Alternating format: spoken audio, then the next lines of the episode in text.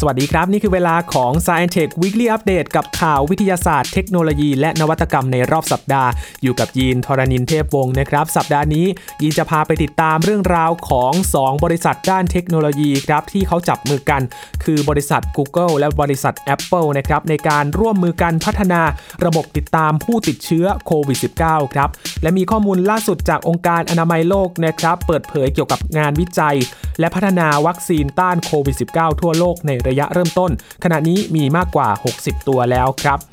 และจากบนโลกของเราที่ต้องรับมือกับการระบาดของโควิด สิบเก้า ในสถานีอวกาศนานาชาติหรือ ไอ เอส เอส เองก็ต้องรับมือเช่นเดียวกันนะครับ NASA เปิดแผนรับมือป้องกันการระบาดของโควิด สิบเก้า ครับอีกเรื่องนึงที่เกี่ยวข้องกับ NASA ครับในโอกาสครบรอบสามสิบปีในการทำหน้าที่สำรวจอวกาศของกล้องโทรทัศน์อวกาศ Hubble มีการเปิดเว็บไซต์นะครับให้ทุกคนได้ไปดูกันว่าในวันเกิดของตัวเองนั้นกล้อง Hubble ได้จับภาพอะไรกันบ้างครับและยังมีข่าวอื่นๆอีกมากมายให้ติดตามกันใน Science Tech Weekly Update ในวันนี้ครับ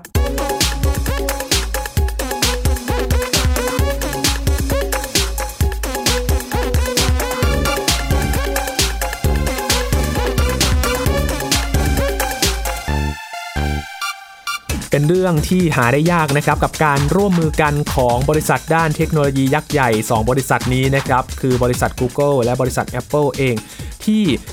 ใช้วิกฤตนี้ครับมาร่วมมือกันเพื่อที่จะหาทางออกและก็ป้องกันการระบาดของโควิด สิบเก้า ที่เกิดขึ้นในขณะนี้แน่นอนว่าสถานการณ์ตอนนี้ต้องเฝ้าระวังกันอย่างต่อเนื่องนะครับและก็ไม่อยากให้เกิดการสูญเสียไปมากกว่านี้แล้วก็ต้องป้องกันและอีกด้านหนึ่งในการรับมือก็คือการใช้เทคโนโลยีนี่แหละครับทั้งสองบริษัทนี้เขาประกาศร่วมมือกันเพื่อที่จะช่วยทางรัฐบาลและก็หน่วยงานด้านสาธารณสุขนะครับในการที่จะติดตามผู้ติดเชื้อโควิด สิบเก้า เพื่อลดการแพร่กระจายของเชื้อโรคครับทางรายงานจากสำนักข่าวซินหัวครับเขาระบุว่าทั้งสองบริษัทนี้เขาจะเปิดใช้เทคโนโลยีบลูทูธครับในการติดตามผู้ติดเชื้อโควิด สิบเก้า มีการออกแถลงการณ์ร่วมนะครับโดยรายละเอียดระบุว่าพวกเขาจะใช้ระบบ เอ พี ไอ หรือว่าส่วนต่อประสานโปรแกรมประยุกต์และก็เทคโนโลยีระดับระบบปฏิบัติการในการเปิดใช้งานการติดตามผู้ติดเชื้อซึ่งเป็นเจ้าของอุปกรณ์ครับโดยการติดตามผู้ติดเชื้อนี้ทางเจ้าหน้าที่ด้านสาธารณสุขก็ให้ข้อมูลว่าถือว่าเป็นเครื่องมือสำคัญเลยครับในการที่จะมายับยั้งการแพร่กระจายของโรคนี้ครับโดยแถลงการณ์ระบุว่าการดำเนินงานจะดำเนินการสองระยะด้วยกันนะครับในระยะแรกทั้งสองบริษัทก็จะเปิดตัว เอ พี ไอ ครับที่ให้อุปกรณ์ในระบบ Android และก็ระบบ iOS เองได้ทำงานร่วมกันโดยใช้แอปพลิเคชันจากหน่วยงานด้านสาธารณสุขครับส่วนถัดมาในอีกไม่กี่เดือนข้างหน้านะครับจะเปิดใช้งานแพลตฟอร์มในการติดตามผู้ติดเชื้อด้วยระบบบลูทูธที่กว้างขึ้นครับโดยจะมีการสร้างการทำงานของระบบในแพลตฟอร์มเบื้องหลังที่จะเปิดโอกาสให้เข้าร่วมได้มากขึ้นอีกครับพร้อมทั้งเปิดใช้งานการโต้ตอบกับแอปพลิเคชันและก็หน่วยงานด้านสุขภาพของรัฐบาลที่กว้างมากขึ้นครับก็ถือว่าเป็นความหวังนะครับที่จะใช้ประโยชน์จากเทคโนโลยีเพื่อที่จะช่วยให้ประเทศต่างๆทั่วโลกนั้นชะลอการแพร่กระจายของโควิด สิบเก้า แล้วก็จะกลับมาใช้ชีวิตประจำวันได้ตามปกติโดยเร็วครับผ่านการประสานงานและร่วมมือของนักพัฒนาและรัฐบาลรวมถึงหน่วยงานด้านสาธารณสุขอย่างใกล้ชิดนะครับแน่นอนว่าการทำงานนี้ก็ต้องมีพื้นฐานของเรื่องความเป็นส่วนตัวความโปร่งใสและความยินยอมถือว่าเป็นสิ่งสำคัญมากๆเลยนะครับโดยการดำเนินงานนี้จะเริ่มในเดือนพฤษภาคมนี้นะครับในระยะแรกและระยะสองก็จะใช้เวลาอีกไม่กี่เดือนข้างหน้านี้ครับถือว่าเป็นเรื่องดีอีกเรื่องนึงนะครับท่ามกลางวิกฤตนี้ที่จะหาทางออกโดยใช้เทคโนโลยีมาช่วยแก้ไขปัญหาครับมาดูเรื่องของการพัฒนาวัคซีนกันบ้างครับคุณผู้ฟังครับมีรายงานจากองค์การอนามัยโลกนะครับรายงานเมื่อช่วงต้นสัปดาห์ที่ผ่านมาครับเกี่ยวกับการพัฒนาวัคซีนต้านโควิด สิบเก้า ที่หน่วยงานและก็บริษัทต่างๆทั่วโลกก็ต่างที่จะเร่งพัฒนานะครับตอนนี้ในระยะเริ่มต้นมีมากกว่าหกสิบตัวแล้วนะครับและก็มีหลายบริษัทที่จะมีการจับมือวิจัยร่วมกันครับอย่างในช่วงต้นสัปดาห์ที่ผ่านมาเช่นเดียวกันมีบริษัทผู้ผลิตยารายใหญ่ของโลกสองบริษัทครับคือบริษัท Sanofi แล้วก็ จี เอส เค เขาก็ประกาศเป็นพันธมิตรวิจัยและพัฒนาวัคซีนเช่นเดียวกันครับโดย การวิจัยและพัฒนาวัคซีนของหน่วยงานต่างๆตอนนี้ข้อมูลก็อยู่ที่องค์การอนามัยโลกแล้วนะครับมีกระบวนการวิจัยและก็พัฒนาที่หลากหลายเลยทีเดียวครับซึ่งก็หมายถึงว่ามีโอกาสหลายทางมากเลยนะครับที่น่าจะมีวัคซีนบางตัวที่ประสบความสำเร็จในการวิจัยและพัฒนาครับต้องบอกก่อนนะครับว่าการพัฒนาวัคซีนนี้ปลายทางของมันอาจจะไม่สำเร็จก็ได้เพราะฉะนั้นก็ต้องมีหลายๆทางเพื่อที่จะหาทางออกว่าตัวไหนจะประสบความสำเร็จในการรับมือป้องกันโควิด สิบเก้า ได้มากที่สุดนั่นเองนะครับโดยรายงานจากสำนักข่าว เอ พี ก็มีรายงานว่าขณะนี้มีวัคซีนสามตัวครับที่มีความก้าวหน้าในกระบวนการทดลองทางคลินิกแล้วนะครับทั้งบริษัทในจีนและก็สหรัฐอเมริกาครับอย่างกระทรวงวิทยาศาสตร์และเทคโนโลยีจีนก็แถลงเมื่อวันอังคารที่ผ่านมานะครับว่าคาสิโนไบโอโลจิกได้เริ่มทดลองวัคซีนระยะที่สองกับมนุษย์แล้วที่สหรัฐอเมริกาสำนักงานสุขภาพแห่งชาติและบริษัทมอนเดนาก็มีความก้าวหน้าในการทดลองวัคซีนกับมนุษย์เช่นเดียวกันครับอาสาสมัครที่ได้รับการฉีดวัคซีนเมื่อเดือนมีนาคมตอนนี้ก็ไปเข้ารับการฉีดวัคซีนครั้งที่สองนะครับที่คลินิกในนครซีแอตเทิลแล้วนะครับวัคซีนตัวที่สามเองที่มีความก้าวหน้าเช่นเดียวกันในการทดลองทางคลินิกกับมนุษย์นะครับวิจัยและพัฒนาโดยบริษัท Innovio Pharmaceutical นะครับที่ประสบความสำเร็จในการทดลองฉีดวัคซีนกับมนุษย์ได้ผลปลอดภัยดีและหวังว่าจะได้รับอนุญาตให้ทดลองทางคลินิกในประเทศจีนด้วยนะครับพูดถึงการทดลองทางคลินิกกับมนุษย์ในระยะที่หนึ่งนะครับระยะนี้จะเน้นความปลอดภัยแล้วก็ดูผลข้างเคียงจากวัคซีนเป็นหลักนะครับว่าปลอดภัยดีหรือไม่ส่วนในระยะถัดมาที่เป็นระยะที่สองก็คือว่าจะทดสอบวัคซีนทั้งสามตัวนี้นะครับจะเป็นการขยายจำนวนอาสาสมัครที่ร่วมทดสอบวัคซีนมากขึ้นกว่าระยะที่หนึ่งนั่นเองขยายกลุ่มมากขึ้นเพื่อที่จะดูผลข้างเคียงว่าได้ผลอย่างไรบ้างนั่นเองนะครับทางโฆษกองค์การอนามัยโลกดร.มาร์กาเร็ต แฮร์ริสก็แถลงเมื่อช่วงต้นสัปดาห์ที่ผ่านมานะครับว่ากว่าผลวิจัยและพัฒนาวัคซีนจะเสร็จสิ้นสมบูรณ์นั้นก็ต้องใช้เวลาอีกอย่างน้อยสิบสองเดือนเลยนะครับก็ต้องดูผลให้ได้มีประสิทธิภาพมากที่สุดแล้วก็ไม่กระทบต่อร่างกายของมนุษย์นะครับแล้วก็ไม่มีการต่อต้านกันเกิดขึ้นนะครับเพราะว่าเป็นขั้นตอนที่ต้องใช้การวิจัยอย่างเข้มงวดแล้วก็โดยละเอียดเลยทีเดียวนะครับเพื่อที่จะให้วัคซีนนั้นได้ผลมากที่สุดนั่นเองนะครับก็เป็นข่าวล่าสุดเกี่ยวกับการที่จะหายาแล้วก็วัคซีนนะครับมาต้านโควิด สิบเก้า เพื่อที่จะลดการแพร่กระจายแล้วก็เรียกได้ว่ารับมือกับมันให้ได้ดีแล้วก็ขจัดมันออกไปให้โดยเร็วนะครับให้สถานการณ์ได้กลับมาสู่ภาวะปกติโดยเร็วที่สุดครับนอกจากบนโลกของเราแล้วนะครับคุณผู้ฟังที่สถานีอวกาศนานาชาติหรือ ไอ เอส เอส เองก็ต้องรับมือกับการระบาดของโควิด สิบเก้า นะครับหลายคนอาจจะสงสัยว่าเอ๊ะบนอวกาศจะรับมืออย่างไรมันไม่มีโอกาสเป็นไปได้หรอกที่จะนำไวรัสเข้าไปมีโอกาสครับคุณผู้ฟังเพราะว่าการส่งนักบินอวกาศขึ้นไปครับการที่จะนำเชื้อจุลินทรีย์ต่างๆเราก็ไม่รู้ว่าเชื้อมาจากไหนนะครับแล้วก็จะนำไปสู่อวกาศแล้วจะเกิดผลเสียผลกระทบมากน้อยแค่ไหนทาง NASA เองเขาก็เปิดแผนรับมือเหมือนกันครับในการที่จะป้องกันการระบาดโควิด สิบเก้า ที่สถานีอวกาศนานาชาติเขาบอกว่าสถานีอวกาศนานาชาติจะต้องปลอดภัยครับเพราะว่าในช่วงต้นเดือนเมษายนที่ผ่านมาเขาก็ส่งนักบินอวกาศสามคนไปประจำการที่สถานีอวกาศนานาชาติหกเดือนนะครับเรื่องนี้จริงๆแล้วเราเคยให้รายละเอียดกันในตอนก่อนหน้านี้แล้วนะครับว่ารับมืออย่างไรแต่วันนี้เราจะมาสรุปกันอีกครั้งหนึ่งนะครับว่าเขามีแผนรับมืออย่างไรครับคือนักบินอวกาศจะต้องระมัดระวังอย่างมากเลยนะครับเพื่อไม่ให้เชื้อโควิด สิบเก้า นี้ติดตามพวกเขาไปที่สถานีอวกาศนานาชาติแม้ว่าโอกาสจะน้อยนะครับแต่การระบาดที่รุนแรงนี้ก็ทำให้ต้องระมัดระวังอย่างมากเลยนะครับเพราะว่าที่ ไอ เอส เอส เองมีข้อจำกัดเรื่องของเวชภัณฑ์ถ้าเกิดการระบาดขึ้นมาการที่จะส่งผู้ป่วยกลับมารักษายังโลกของเราแน่นอนว่าเป็นเรื่องที่ยุ่งยากมากเลยนะครับที่จะส่งนักบินอวกาศกลับมายังโลกเพราะว่าการไปเดินทางที่สถานีอวกาศเองก็ใช้เวลาพอสมควรแล้วการเดินทางไปกลับไม่ใช่เรื่องเล็กๆเลยนะครับอย่าง NASA และ Roscosmos เองที่เป็นองค์การอวกาศของรัสเซียเขาก็เพิ่มมาตรการมากขึ้นครับ ในการป้องกันก่อนที่จะส่งตัวนักบินอวกาศทั้งสามคนในช่วงต้นเดือนเมษายนที่ผ่านมาก็คือคุณคริสโตเฟอร์แคสซิตี้คุณอนาโตลีอีวาชินินแล้วก็คุณอีวันวักเนียและนอกจากในช่วงต้นเดือนแล้วอีกช่วงก็คือเดือนพฤษภาคมก็จะมีแผนส่งนักบินอวกาศไปอีกสองคนก็คือคุณดัลลัสเฮอร์ลีย์แล้วก็คุณโรเบิร์ตเบนเคนขึ้นไปประจำการโดยยาน Dragon สองที่ใช้จรวด Falcon ไนน์ของบริษัท SpaceX ขึ้นไปนะครับที่เป็นยานอวกาศจากภาคเอกชนโดยการเฝ้าระวังที่ NASA นะครับไม่ใช่แค่การส่งนักบินอวกาศไปเท่านั้นนะครับที่สำนักงานของ NASA เองพนักงานหลายคนก็ติดเชื้อโควิด สิบเก้า นะครับจึงต้องเฝ้าระวังอย่างมากเลยทั้งการทำความสะอาดพื้นที่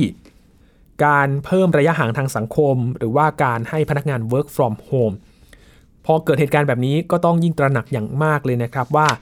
แล้วนักบินอวกาศที่จะส่งไปล่ะจะมีโอกาสติดเชื้อได้มากน้อยแค่ไหนนะครับนี่คือสิ่งสำคัญมากๆที่จะทำให้นักบินอวกาศปลอดจากโรคนี้ปลอดจากไวรัสตัวนี้ไม่ให้นำส่งเชื้อขึ้นไปที่สถานีอวกาศนั่นเองนะครับเขาทำอย่างไรก็คือการกักตัวนักบินอวกาศหลายสัปดาห์ครับก่อนที่จะออกเดินทางพร้อมกับฆ่าเชื้อโรคบรรจุภัณฑ์ทุกอย่างเลยนะครับซึ่งจริงๆแล้วกระบวนการนี้ไม่ใช่เรื่องใหม่แต่อย่างใดแต่ว่าเป็นการเพิ่มความเข้มงวดมากยิ่งขึ้นนั่นเองเพราะว่าอย่างภารกิจที่นิวอาร์มสตรองแล้วก็ทีมงานนะครับคุณบัสอัลรินแล้วก็คุณไมเคิลคอลินเองที่ภารกิจอพอลโลสิบเอ็ดไปสำรวจดวงจันทร์ก็ต้องกักตัวไว้ก่อนเพื่อที่จะหลีกเลี่ยงการนำเชื้อโรคไปไว้ที่ดวงจันทร์นั่นเองจริงๆกระบวนการนี้ก็ถือว่ามีความเข้มงวดอย่างมากแล้วนะครับก็ยิ่งเพิ่มความเข้มงวดไป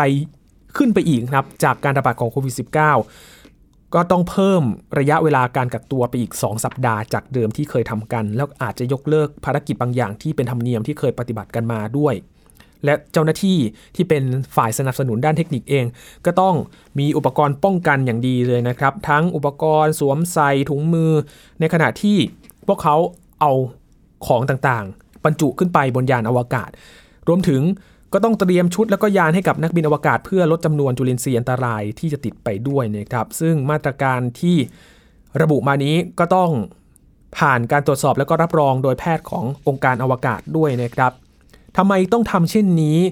เพราะว่าจากการวิจัยตลอดช่วงหลายทศวรรษที่ผ่านมาของ NASA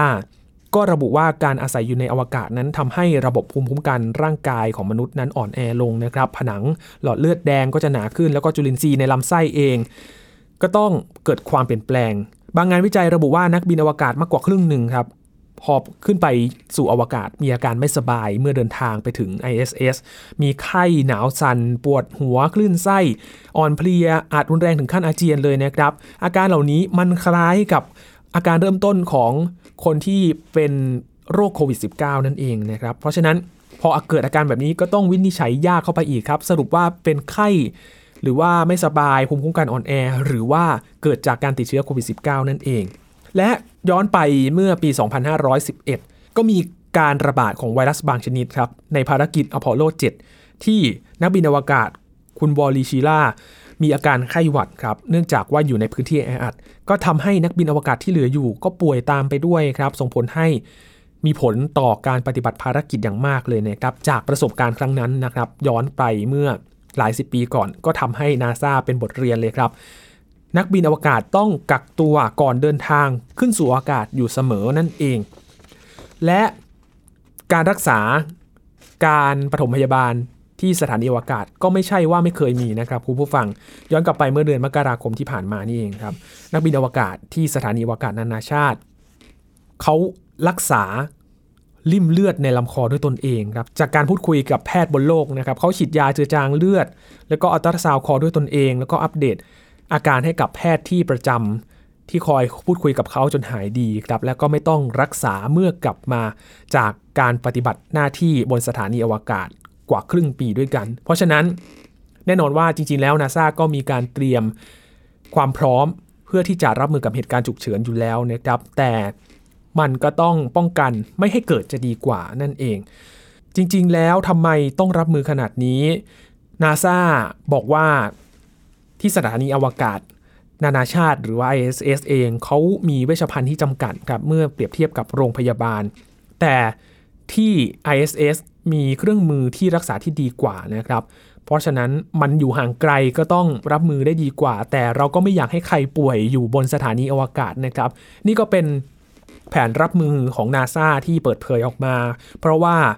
การที่จะแยกตัวผู้ป่วยจากนักบินอวกาศคนอื่นๆก็เป็นเรื่องยากด้วยนะครับเพราะว่าพวกเขาต้องอยู่อาศัยร่วมกัน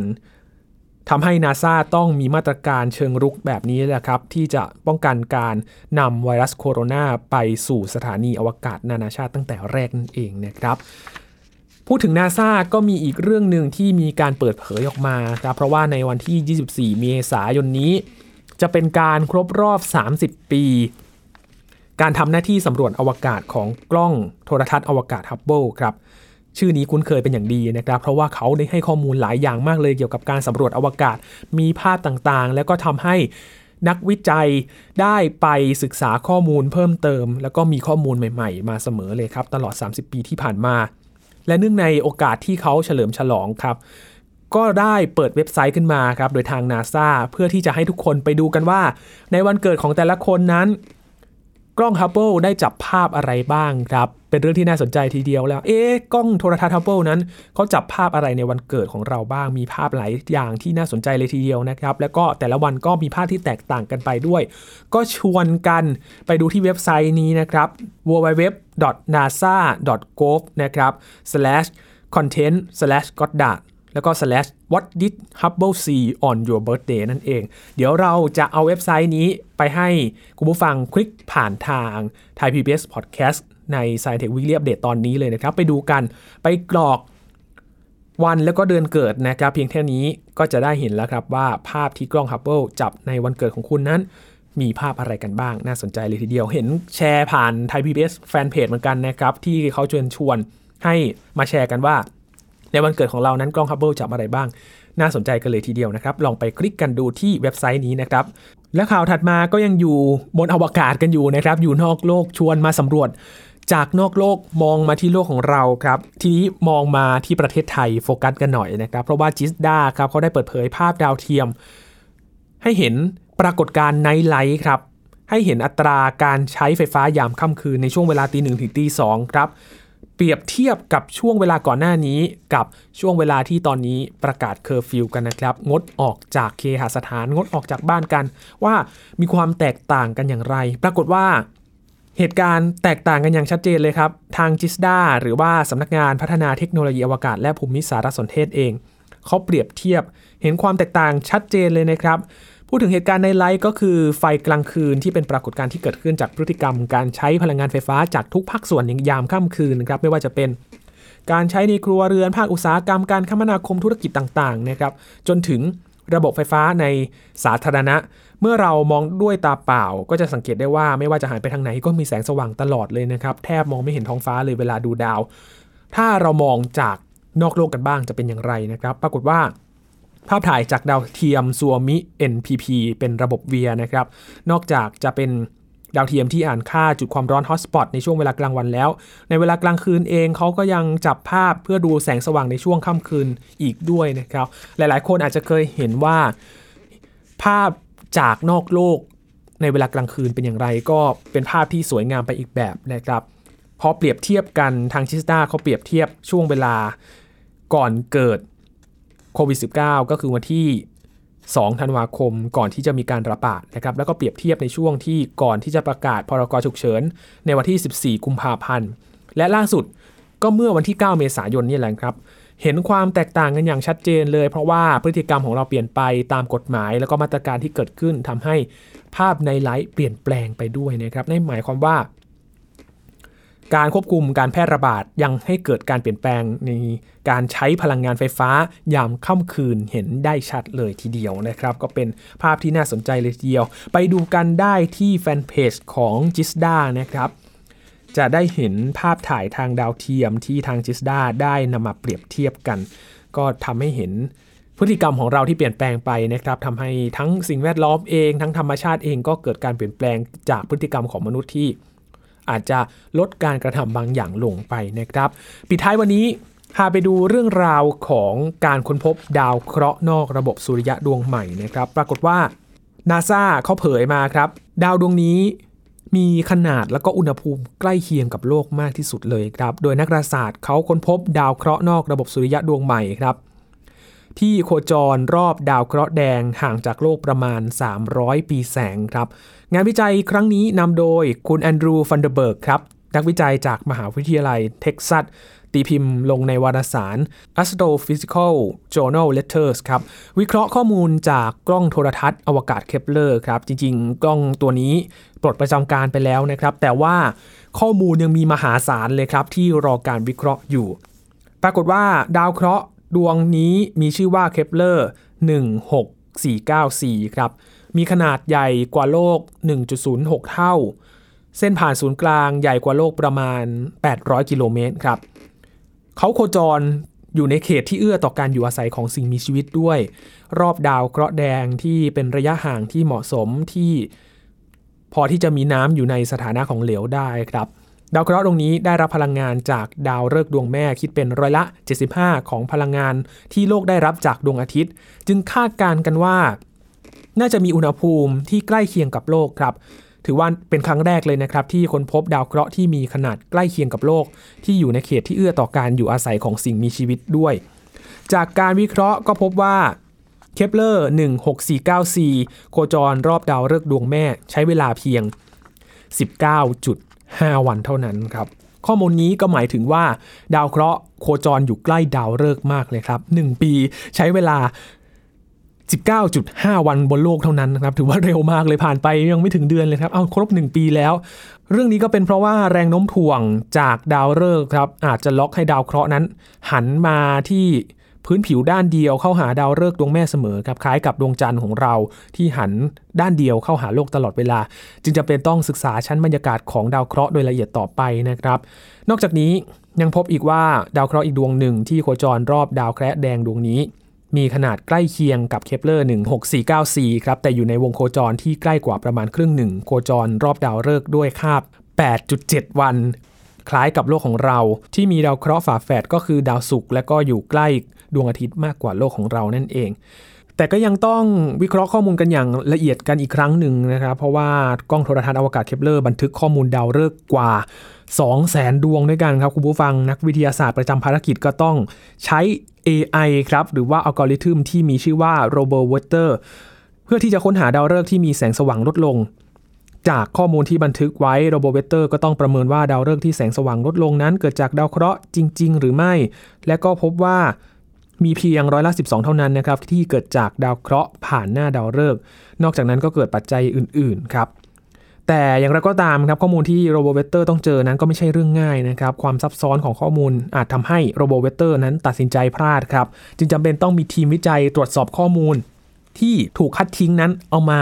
วิเคราะห์ซ้ำกันอีกครั้งหนึ่งซึ่ง Kepler หนึ่งหกสี่เก้าสี่ก็เป็นส่วนหนึ่งของข้อมูลที่ถูกคัดทิ้งครับจนกระทั่งคุณแอนดรูแล้วก็ทีมวิจัยนำข้อมูลมาวิเคราะห์อีกครั้งหนึ่งครับแล้วก็พบว่ามีข้อมูลที่เกิดจากดาวเคราะห์ผ่านหน้าดาวฤกษ์อยู่จึงกลายเป็นที่มาของการค้นพบในครั้งนี้นั่นเองนะครับแม้กล้องโทรทัศน์อวกาศ Kepler จะปลดประจำการไปแล้วตั้งแต่ช่วงปลายปี สองพันห้าร้อยหกสิบเอ็ด ที่ผ่านมานะครับแต่ข้อมูลที่บันทึกได้